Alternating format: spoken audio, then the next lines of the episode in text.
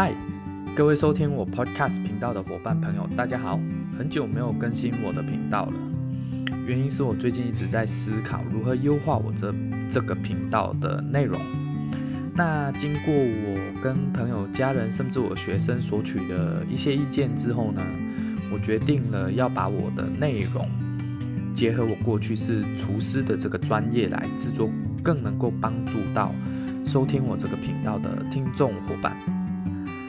至于为什么我过去的专业可以帮助到大家在减脂减肥的这个道路上能够取得更好的成果呢？其实很多表面看起来很健康的料理，其实在烹调的手法上面，呃，有很多你看不见的调味料、加工方式，是导致我们减重减脂往往没有成效的这个因素之一。所以呢？今天的内容呢，就是要来告诉大家，在外食的便当里面，那鸡腿要怎么选。所以之后我的内容会往这个方向去发展。那在便当里面呢，其实最常见的就是鸡腿、排骨、鱼排、猪排这一类的主食。那今天就首先来跟大家讨论这个鸡腿的部分。之后，呃。慢慢的会把这个排骨啊、鱼排啊、猪排这一类的这些主食，去个别都做一个主题来跟大家分享，应该要怎么去选。好，那话说回来了，今天的主题鸡腿。那其实我自己啦，最常见到的便当主食鸡腿就这几种，就是卤的、炸的、烤的跟醉鸡。那接下来呢，就要逐一。每一个去跟大家解释一下这些的烹调手法喽。好，那第一个烤鸡腿，烤鸡腿其实烤鸡腿其实是蛮健康的，但是呃，往往会让我们没有办法降低我们这个热量的摄取，其实是那一层烤肉酱。那烤肉酱其实会加很多的糖，为什么要加糖？那其实，在呃我们这个料理的手法里面呢。糖是一个天然的着色剂，那加了糖的烤肉酱呢，烤出来的肉颜色会很均匀、很漂亮，然后风味上面也会很好。所以在选择这个烤鸡腿的时候呢，可以看看它的颜色有没有刷上这个烤肉酱。如果真的不会分怎么办？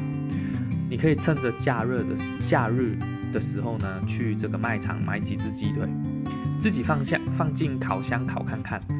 然后你观察一下这个颜色的差别，我保证你下一次一眼就能够看出来，你的便当里面那一只鸡腿烤鸡腿到底有没有刷烤肉酱 OK，那第二个要跟大家分析的就是炸鸡腿喽。那炸鸡腿其实是裹粉去炸的，为什么会裹粉？因为要为了表面的那一层口感，所以要裹粉去炸。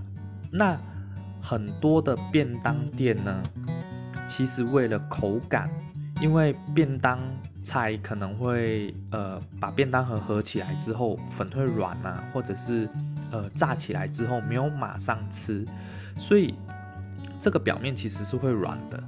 那为了把这个延长这个酥脆的时间呢，有一些便当店它会裹两层的粉来炸，那这些粉。炸过之后就会吸油啦，所以呢，你吃进去的鸡腿的蛋白质其实远远少于这个淀粉跟这个吸好吸满的油脂哦。所以呢，呃，给大家一个建议，如果要选择炸鸡腿的时候，真的要去选择那一种没有裹粉炸的。那目前在市面上我看到没有裹粉炸的鸡腿，其实，嗯，只有顶呱呱。呃，我没有在做叶配，但是这是真心的。我只有看到顶呱呱是没有在裹粉炸这个鸡腿的。那便当店其实要没有裹粉炸真的很少，我几乎没有看过。所以呢，呃，这个炸鸡腿如果真的想吃，也可以买回来之后把皮去掉。我知道把皮去掉就不是炸鸡腿了，但是为了你的减脂着想，这是必须要的。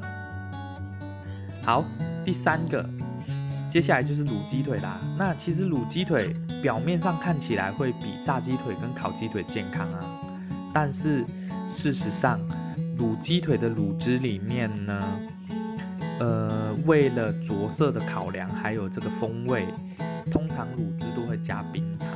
那这个糖的含量呢，其实也很高。再来，这个卤汁也是重咸的味，那吃了之后呢，极度容易水肿。